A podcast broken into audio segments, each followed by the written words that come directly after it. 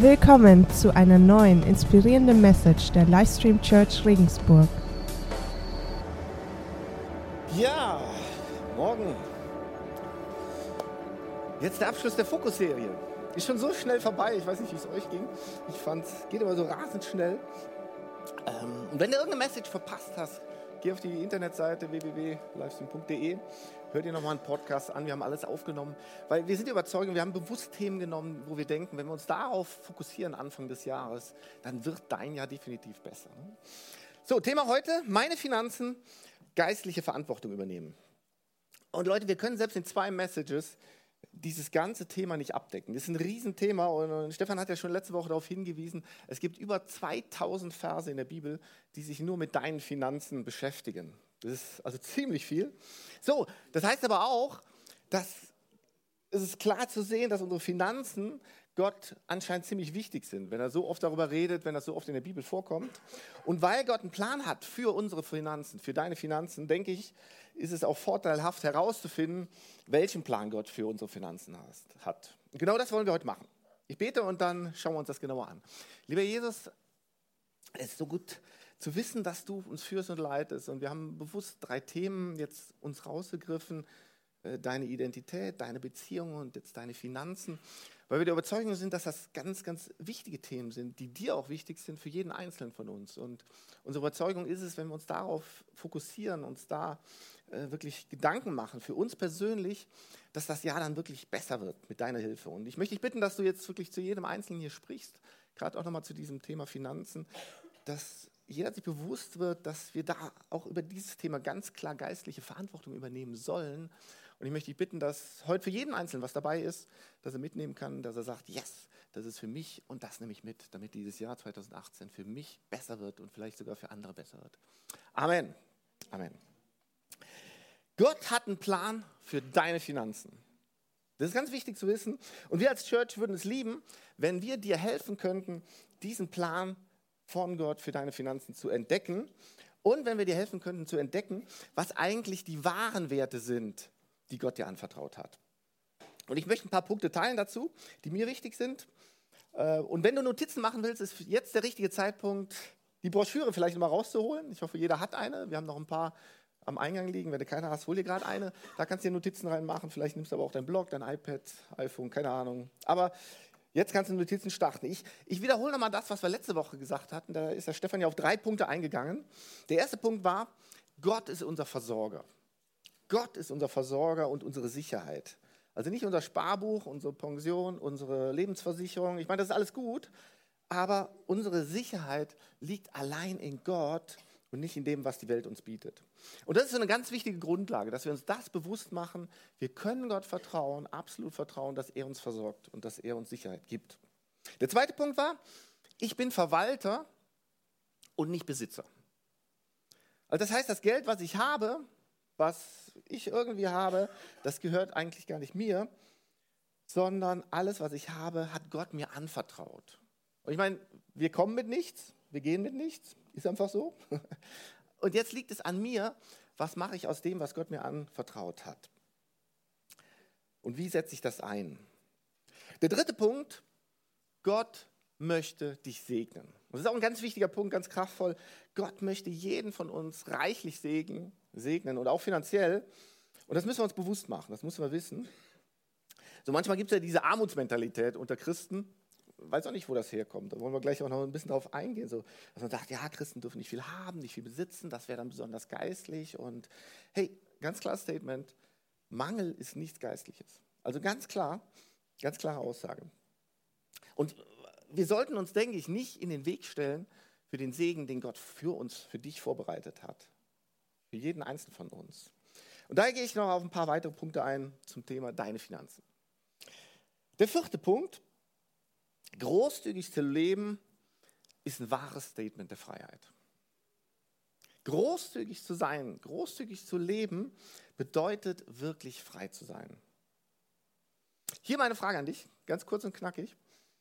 Hast du Geld oder hat das Geld dich? Und bevor du jetzt zu schnell antwortest, überleg mal wirklich, hast du Geld oder hat das Geld dich? Dass du vom Geld eingenommen bist. 2. Korinther 9, Vers 6 bis 11, da heißt, denkt daran, wer wenig sät, wird auch wenig ernten. Und wer reichlich sät, wird reichlich ernten. Jeder soll für sich selbst entscheiden, wie viel er geben möchte und soll den Betrag dann ohne Bedauern und ohne Widerstreben spenden. Gott liebt den, der fröhlich gibt. Also Gott liebt echt den, der fröhlich gibt. Ne? Gott hat die Macht, euch mit all seiner Gnade zu überschütten, damit ihr in jeder Hinsicht und zu jeder Zeit alles habt, was ihr zum Leben braucht. Und nicht nur das, also das ist die Zusage, ihr werdet alles haben, was ihr zum Leben braucht, aber dazu zusätzlich noch, und damit ihr sogar noch auf verschiedenste Weise Gutes tun könnt. Das heißt, er gibt uns mehr, damit wir echt Gutes tun können. In der Schrift heißt es ja von dem, der in Ehrfurcht vor Gott lebt, er teilt mit vollen Händen aus und beschenkt die Bedürftigen. Das Gute, das er tut, hat für immer Bestand. Derselbe Gott, der dafür sorgt, dass es dem Bauern nicht an Saat zum Aussehen fehlt und dass es Brot zu essen gibt, der wird euch, euch mit Samen für die Aussaat versehen und dafür sorgen, dass sich die ausgestreute Saat vermehrt und dass das Gute, das ihr tut, Früchte trägt. Er wird euch in jeder Hinsicht so reich beschenken, dass ihr jederzeit großzügig und uneigennützig geben könnt. Hey, ich liebe es. Gott wird dich und mich in jeder Hinsicht so reich beschenken, dass wir jederzeit großzügig und uneigennützig geben können. Das finde ich echt kraftvoll. Direkt noch eine Frage dazu. Hast du die Kraft loszulassen? Hast du die Kraft loszulassen? Weil wir haben gehört, Gott sorgt für uns. Gott gibt uns alles, was wir zum Leben brauchen. Aber nicht nur das, er will uns auch oder gibt uns bewusst noch was mehr, damit wir Gutes tun können. Die Frage ist jetzt, können wir das, was Gott uns mehr gibt, loslassen, damit wir damit Gutes tun können? Ne? Hey, es gibt so viele Menschen, die über finanzielle Freiheit sprechen und die die finanzielle Freiheit so als das höchste Ziel anstreben, das es im Leben gibt. Ne? Ja, wenn ich erstmal mein Haus abbezahlt habe. Oder ja, wenn ich es erstmal bis zur Rente geschafft habe, ja, dann bin ich frei, dann, dann, dann, dann bin ich so richtig frei. Ne? Aber ich glaube, wahre Freiheit hat erstmal nichts damit zu tun, mit deinen Finanzen. Hat erstmal nichts mit deinen Finanzen zu tun. Wahre Freiheit definiert sich nicht dadurch, ich habe genug Geld, das zu tun, was ich will, wann ich es will und wie ich es will. Ich, ich glaube nicht, dass das die Definition von Freiheit ist. Die Definition von Freiheit ist, ich kann das, was mir anvertraut wurde, loslassen und so einsetzen, wie Gott es sich wünscht und sich für mich vorstellt. Das ist wahre Freiheit, denke ich. Ne? Wenn meine eigene menschliche Natur mich nicht mehr zurückhält, großzügig zu sein. Und ich glaube, wir sind als Menschen so ausgerichtet, jeder von uns, erstmal das, was wir haben, zu behalten und zu sorgen, aber dass wir großzügig sein können und, und dass mein Unglauben mich auch nicht zurückhält, sondern wenn ich freizügig geben kann, und großzügig sein kann, dann, glaube ich zumindest, lebe ich wirklich frei. Frei von Ängsten, frei von Zwängen, frei von Zukunftssorgen. Und ich meine, hey, das biblische Prinzip, das ist fix. Wenn wir großzügig sind, dann wird Gott uns segnen. Das ist eine ganz klare Aussage. So, jetzt könntest du vielleicht kommen und sagen, ja, Johannes, ja, ist doch klar, ne? Das ist einfach für jemanden, der was übrig hat. Ne? Das ist einfach. Der, jemand, der viel Geld hat, ne? der, der kann natürlich auch was geben, der kann viel geben. Aber ich glaube, wir verdrehen hier die Formel ein bisschen. Jemand gibt nicht viel, weil er viel hat, sondern der hat viel, der großzügig gibt. Nochmal, jemand gibt nicht viel, weil er viel hat. Also wenn du viel hast, dann gibst du nicht automatisch viel, sondern der hat viel, der großzügig geben kann. Ne? Das Ganze beginnt nicht mit viel haben. Ja, wenn ich erstmal meine Millionen voll habe, ja, dann, dann kann ich ja was geben. Ne? Nee, nee, das Ganze beginnt mit einem Herzen, was bereit ist, großzügig zu geben. Hm. Und jetzt kommt's, weil das finde ich interessant. Wenn Gott sieht, dass er, dass er durch dich großzügig sein kann, wenn er sieht, hey, den kann ich Finanzen geben, dem kann ich Finanzen anvertrauen. Ne? Und, und du, der behält sie nicht nur für dich, sondern er setzt sie so ein, wie ich mir das vorstelle. Wenn Gott das sieht, dann, dann sagt er, aha, aha, ja, dem kann ich vertrauen. Dem kann ich vertrauen. Ne? Und jetzt kann ich ihm mehr anvertrauen, jetzt kann ich ihm noch mehr geben. Er war ja im Kleinen vertrauensvoll, jetzt kann ich ihm mehr anvertrauen. Und er wird dich reichlich beschenken und dich segnen. Das ist eine Zusage aus der Bibel, Leute. Aber es beginnt mit deiner Großzügigkeit. Und daher großzügig zu leben bedeutet wirklich frei zu sein. Wirklich frei zu sein. Das ist ein wahres Statement der Freiheit. Ich finde das nachvollziehbar, oder? Der fünfte Punkt. Fünfte Punkt. Geld hat die Kraft, Leben zu verändern. Und ich meine es genauso, wie ich sage. Geld hat die Kraft, Leben zu verändern. Jetzt denkst du vielleicht, oh nein, Johannes, nein, nein. Komm, sag das doch nicht von vorne, das geht doch nicht. Nur Gott kann Leben verändern. Ja, stimmt, nur Gott kann Leben verändern. Ja, das ist richtig. Und Gott möchte Leben verändern und Gott möchte segnen. Aber rate mal, wie? Durch uns. Durch uns, durch dich und durch mich. Ne? Und daher möchte Gott uns reich beschenken, auch finanziell, damit wir überfließen und dadurch zum Segen werden für andere Menschen um uns herum. Ich meine, lest ihr dazu mal 5. Mose 28 durch. Wir lesen es mal durch, weil es ist unglaublich, was Gott uns hier zusagt. Hört mal her.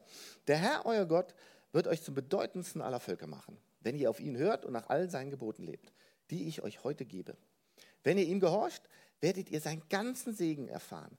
Er beschenkt euch zu Hause und draußen aus dem Feld. Ihr werdet viele Kinder haben, reiche Ernten einbringen und eure Rinder, Schaf- und Ziegenherden wachsen sehen. Eure Körbe werden voller Früchte und eure Backtröge voll Mehl sein. Der Herr wird euch segnen, wenn ihr nach Hause kommt und wenn ihr wieder aufbrecht. Wenn eure Feinde euch angreifen, hilft euch der Herr, sie in die Flucht zu schlagen. In alle Himmelsrichtungen werdet ihr sie auseinanderjagen. Der Herr, euer Gott, wird euch mit reichen Vorräten beschenken und alles gelingen lassen. Nicht nur ein bisschen, sondern alles gelingen lassen, was ihr euch vornehmt. Er wird euch in dem Land segnen, das er euch schenkt. Wenn ihr seine Gebote beachtet und so lebt, wie es ihm gefällt, macht er euch zu einem Volk, das ihm allein gehört. So hat er es versprochen. Hat er gesagt. Alle Völker der Welt werden sich vor euch fürchten, weil sie sehen, dass ihr das Volk des Herrn seid und seinen Namen tragt. Und dann geht es weiter. Und das Ganze wird nochmal wiederholt, so zur Bestätigung. Gott sagt, hey, das ist fix. Es geht weiter. Der Herr wird euch mit vielen Kindern beschenken, eure Herden vermehren und eure Felder fruchtbar machen. Überreich wird er euch in dem verheißenen Land segnen, das er euch geben will. Der Herr wird euch seine Schatzkammer, den Himmel aufschließen und eurem Land zur richtigen Zeit Regen schicken. Alle eure Arbeit lässt er gelingen, alle Arbeit, sodass ihr Menschen aus vielen Völkern etwas leihen könnt und selbst nie etwas borgen müsst. Ich werde das bedeutendste, nee, ihr werdet das bedeutendste aller Völker sein und euer Aufstieg ist unaufhaltsam. Also Leute, Segen über Segen über Segen, den Gott uns dazu spricht. Ja? Zwölf Verse voll von Gottes Herz, was er für dich tun möchte, dass er dich überreich segnen möchte. Und dann kommt noch Vers 13, ihr werdet das bedeutendste aller Völker sein und euer Aufstieg ist unaufhaltsam. In einer anderen Übersetzung heißt es, ihr werdet der Kopf und nicht der Schwanz sein. Und euer Aufstieg ist unaufhaltsam. Es geht immer berg nach oben. Und es wird ständig bergauf gehen für euch, so heißt es da. Das heißt, andere werden sich nach uns richten und nicht wir nach der Welt um uns herum.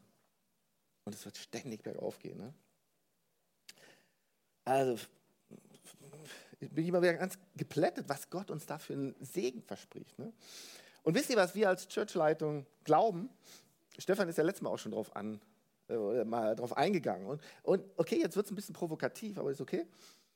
Als Gott von seiner Kirche, von seiner Familie geträumt hat, also wir sind überzeugt, hat er nicht von einem Haufen bankrotter Menschen geträumt. Nee, ganz klar nicht. Also Gott hat nicht gesagt, ich werde meine Kirche bauen und die Leute werden alle pleite sein. Also, das, sorry, aber das können wir uns beim besten nicht vorstellen. Warum? Weil Gott möchte, dass wir der Kopf sind. Sprüche 22,7, nur so als Feststellung. Ein Reicher herrscht über Arme. Und wer sich etwas borgt, wird zum Sklaven dessen, der es ihm leiht. Hey, weißt du, Gott will nicht, dass du zu einem Sklaven wirst. Ganz im Gegenteil. Gott hat dich zur Freiheit berufen. Und auch finanziell. Und nicht, dass du in den Zwang von irgendjemandem kommst, der dir was ausgeliehen hat und der dann Macht über dein Leben bekommt. Das will Gott überhaupt nicht. Gottes Traum ist es, dass du in großzügiger Freiheit leben kannst. In allen Bereichen. Und auch in deinen Finanzen. Ne? Und, und, Leute, das hat nichts mit Wohlstandsevangelium hier zu tun. Nee, nee, nee. Sondern einfach nur, dass wir Gott vertrauen, dass er uns versorgt und dass er uns sogar noch segnen möchte. Dass er uns versorgt mit allem, was wir brauchen und darüber hinaus noch was gibt, damit wir anderen was Gutes tun können. Das hat er uns fest zugesagt. Ne?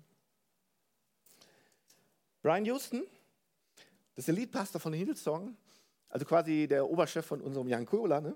der hat mal gesagt, und ich habe es so ein bisschen auf unsere Livestream Church angepasst, Geld sagt zu einer Gelegenheit, die sich dir auftut, ich kann dich ergreifen. Geld sagt zu den Gebäudeplänen, sei es für den Gottesdienst oder für ein Gebetshaus, ich kann dich aufbauen. Geld sagt zu den Childcare-Kindern in Indien, hey, ich kann dich versorgen. Geld sagt zu deiner Vision, ich kann dich erfüllen. Und ich liebe den Gedanken. Geld, dein Geld hat eine Stimme. Und dein Geld hat Kraft und Macht, mit Gottes, Welt, äh, mit Gottes Segen die Welt wirklich positiv zu verändern. Und das sollten wir uns klar machen, nicht unterschätzen. Ne? Ich meine, wie gesagt, Geld hat an sich überhaupt keinen Wert. Ne? Also, wenn ich jetzt hier so einen 10-Euro-Schein hinlege, der ist, der ist weder gut noch böse. Ne? Der, hat, der, der ist völlig wertfrei. Ne?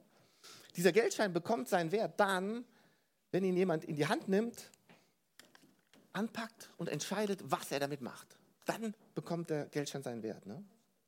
Ja? So, wir wollen ja erst, immer die erste Reihe promoten. Wer mag die 10 Euro haben? ja, hier, hier. Mach was Gutes damit. Also einfach, mach was Gutes damit.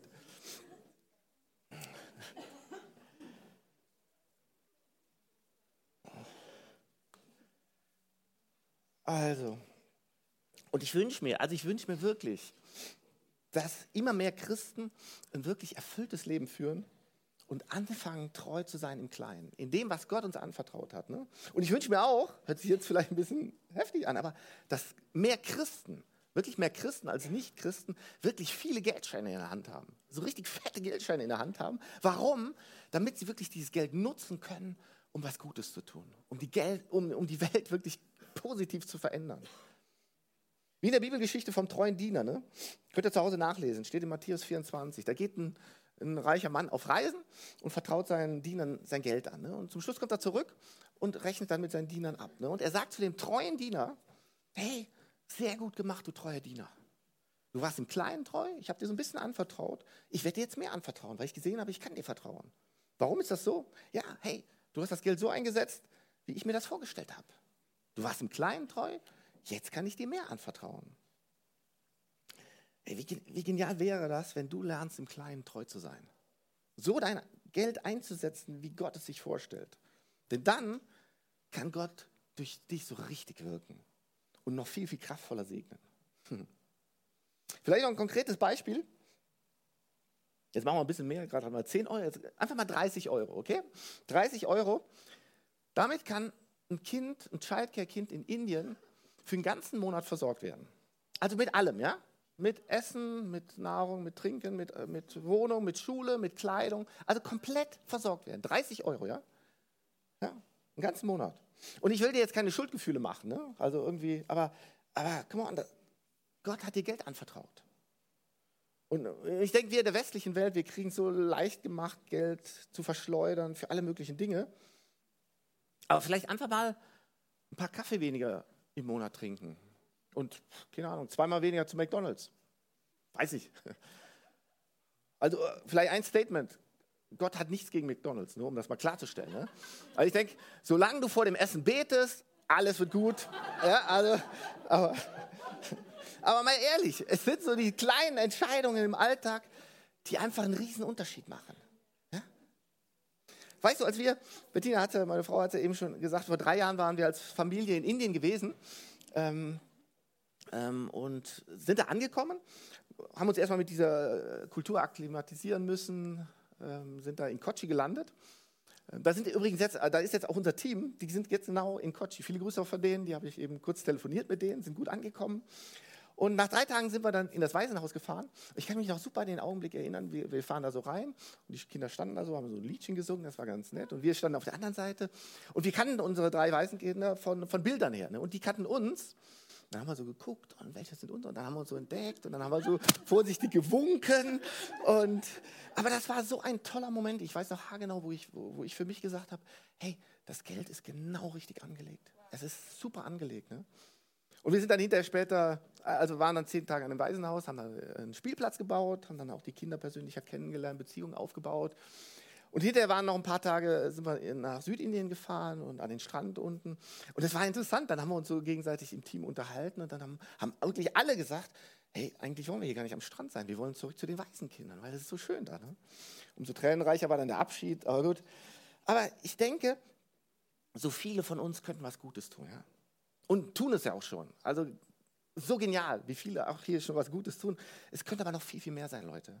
Zu sagen, hey, ich will mein Geld gut einsetzen. Weil mein Geld hat die Kraft, mit Gottes Segen die Welt positiv zu verändern. Das sollten wir uns klar machen. Hier kommt Nummer 6. Nicht reich, aber gesegnet. Unser Ziel sollte es nicht sein, reich zu werden, sondern gesegnet. Und Leute, es ist ein Riesenunterschied. Es ist wirklich ein Riesenunterschied, ob du reich bist oder ob du gesegnet bist. Ja, es ist ein Riesenunterschied. 1. Timotheus 6, Vers 6 bis 10. Nun, ein Leben in der Ehrfurcht vor Gott bringt tatsächlich großen Gewinn. Vorausgesetzt, man kann sich, was den irdischen Besitz betrifft, mit wenigem zufrieden geben. Oder haben wir etwas mitgebracht, als wir in diese Welt kamen? Nicht das Geringste. Und wir werden auch nichts mitnehmen können, wenn wir sie wieder verlassen. Ja, ist halt so, ne? Wenn wir also Nahrung und Kleidung haben, soll uns das genügen. Punkt. Wer jedoch darauf aus ist, reich zu werden, verfängt sich in einem Netz von Versuchungen und erliegt allen möglichen unvernünftigen und schädlichen Begierden, die dem Menschen Unheil bringen und ihn ins Verderben stürzen. Denn die Liebe zum Geld ist eine Wurzel, aus der alles nur erdenklich Böse hervorwächst.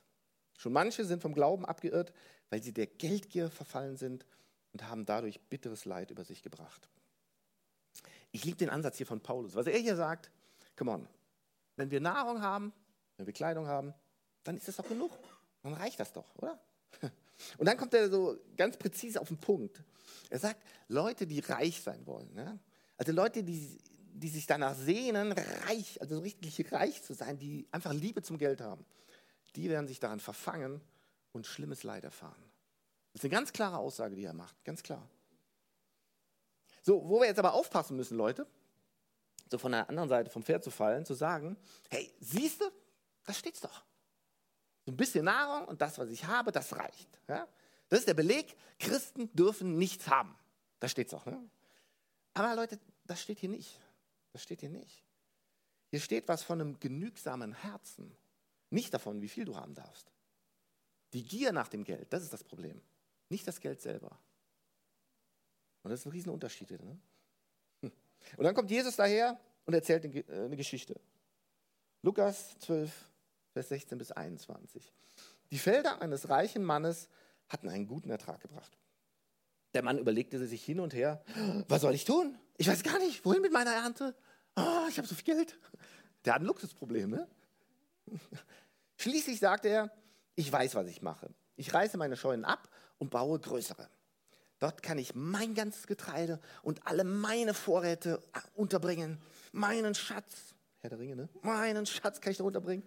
Und dann werde ich zu mir selbst sagen, du hast es geschafft. Du hast einen großen Vorrat, der für viele Jahre reicht. Gönn dir jetzt Ruhe. Iss und trink und genieße das Leben. Ich habe es geschafft, ich genieße jetzt das Leben. Ne? Hm.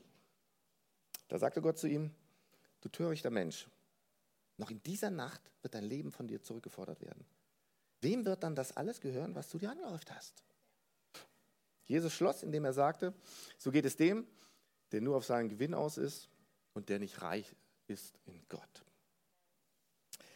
Hier ist der Unterschied zwischen jeder, jemandem, der reich ist und der Person, die gesegnet ist. Der Reiche sagt, das alles ist meins. Ich bin versorgt. Hauptsache, ich bin versorgt, mir geht's gut. Der Gesegnete sagt, ich bin gesegnet. Es gehört alles Gott. Wen kann ich versorgen? Wo kann ich Gutes tun? Wem kann ich jetzt helfen? Wenn, weißt du was? Ich möchte gesegnet sein. Ich möchte echt gesegnet sein. Ich möchte mehr freizügig sein, meiner Familie, meinen Freunden gegenüber. Ich möchte mehr in das Haus Gottes hier geben können. Ich möchte mehr Waisenkinder in Indien unterstützen können. Ich möchte mehr dort helfen können, wo Not ist. Auf alle nur erdenkliche Art und Weise. Apostelgeschichte 20, Vers 35. Da sagt Paulus, mit meiner ganzen Lebensführung habe ich euch gezeigt, dass wir Arbeit und Mühe nicht scheuen dürfen. Denn dann können wir den Bedürftigen helfen nicht nur, weil es schön ist, weil es nett ist, sondern weil es unsere Aufgabe ist. Hey Leute, das ist unsere Aufgabe. Denkt immer an die Worte, die Jesus, der Herr, selbst gesagt hat. Auf dem Geben liegt ein größerer Segen als auf dem Nehmen. Leute, ich möchte nicht reich sein, ich möchte echt gesegnet sein. Und stell dir mal vor, stell dir mal vor, alle Christen hier in Regensburg würden sagen, hey, alle Christen würden sagen, hey, ich bin gesegnet. Und weil alles, was ich habe, gehört Gott. Gehört alles Gott. Wo kann ich versorgen? Was kann ich unterstützen? Wem kann ich helfen? Ich glaube, Gott wird Segen fließen lassen. Auch finanziell, auf eine ganz andere, eine ganz neue Art und Weise, wo wir aus dem Staunen nicht mehr rauskommen. Und ganz nebenbei, Gott hätte dann auch kein Problem, damit du dein Leben genießt. Also du kannst dein Leben genießen im Namen von Jesus. Alright. Letzter Punkt, Nummer sieben. Wollt ihr den Punkt noch hören? Sehr gut. Ist auch noch ein wichtiger Punkt. Nicht nur diese Generation zählt, sondern auch die, die nach uns kommt. Und ich denke, das ist ein ganz wichtiger Punkt. Sprüche 13, 22, da ist, das Erbe eines guten Menschen geht auf seine Nachkommen über. Aber das Vermögen eines Sünders bekommen die Rechtschaffenen. Oder in einer anderen Bibelübersetzung heißt es, der Gute vererbt auf seine Kindeskinder. Hm. Leute, mein Ziel ist es, dass ich mein Leben nicht nur kurzfristig anlege, so nicht nur für mich, sondern mein Ziel und meine Hoffnung ist es, dass meine Kinder auf meinen Schultern stehen können und da weitermachen können, wo ich aufgehört habe. Dass sie wieder nicht bei Null anfangen müssen. Ne?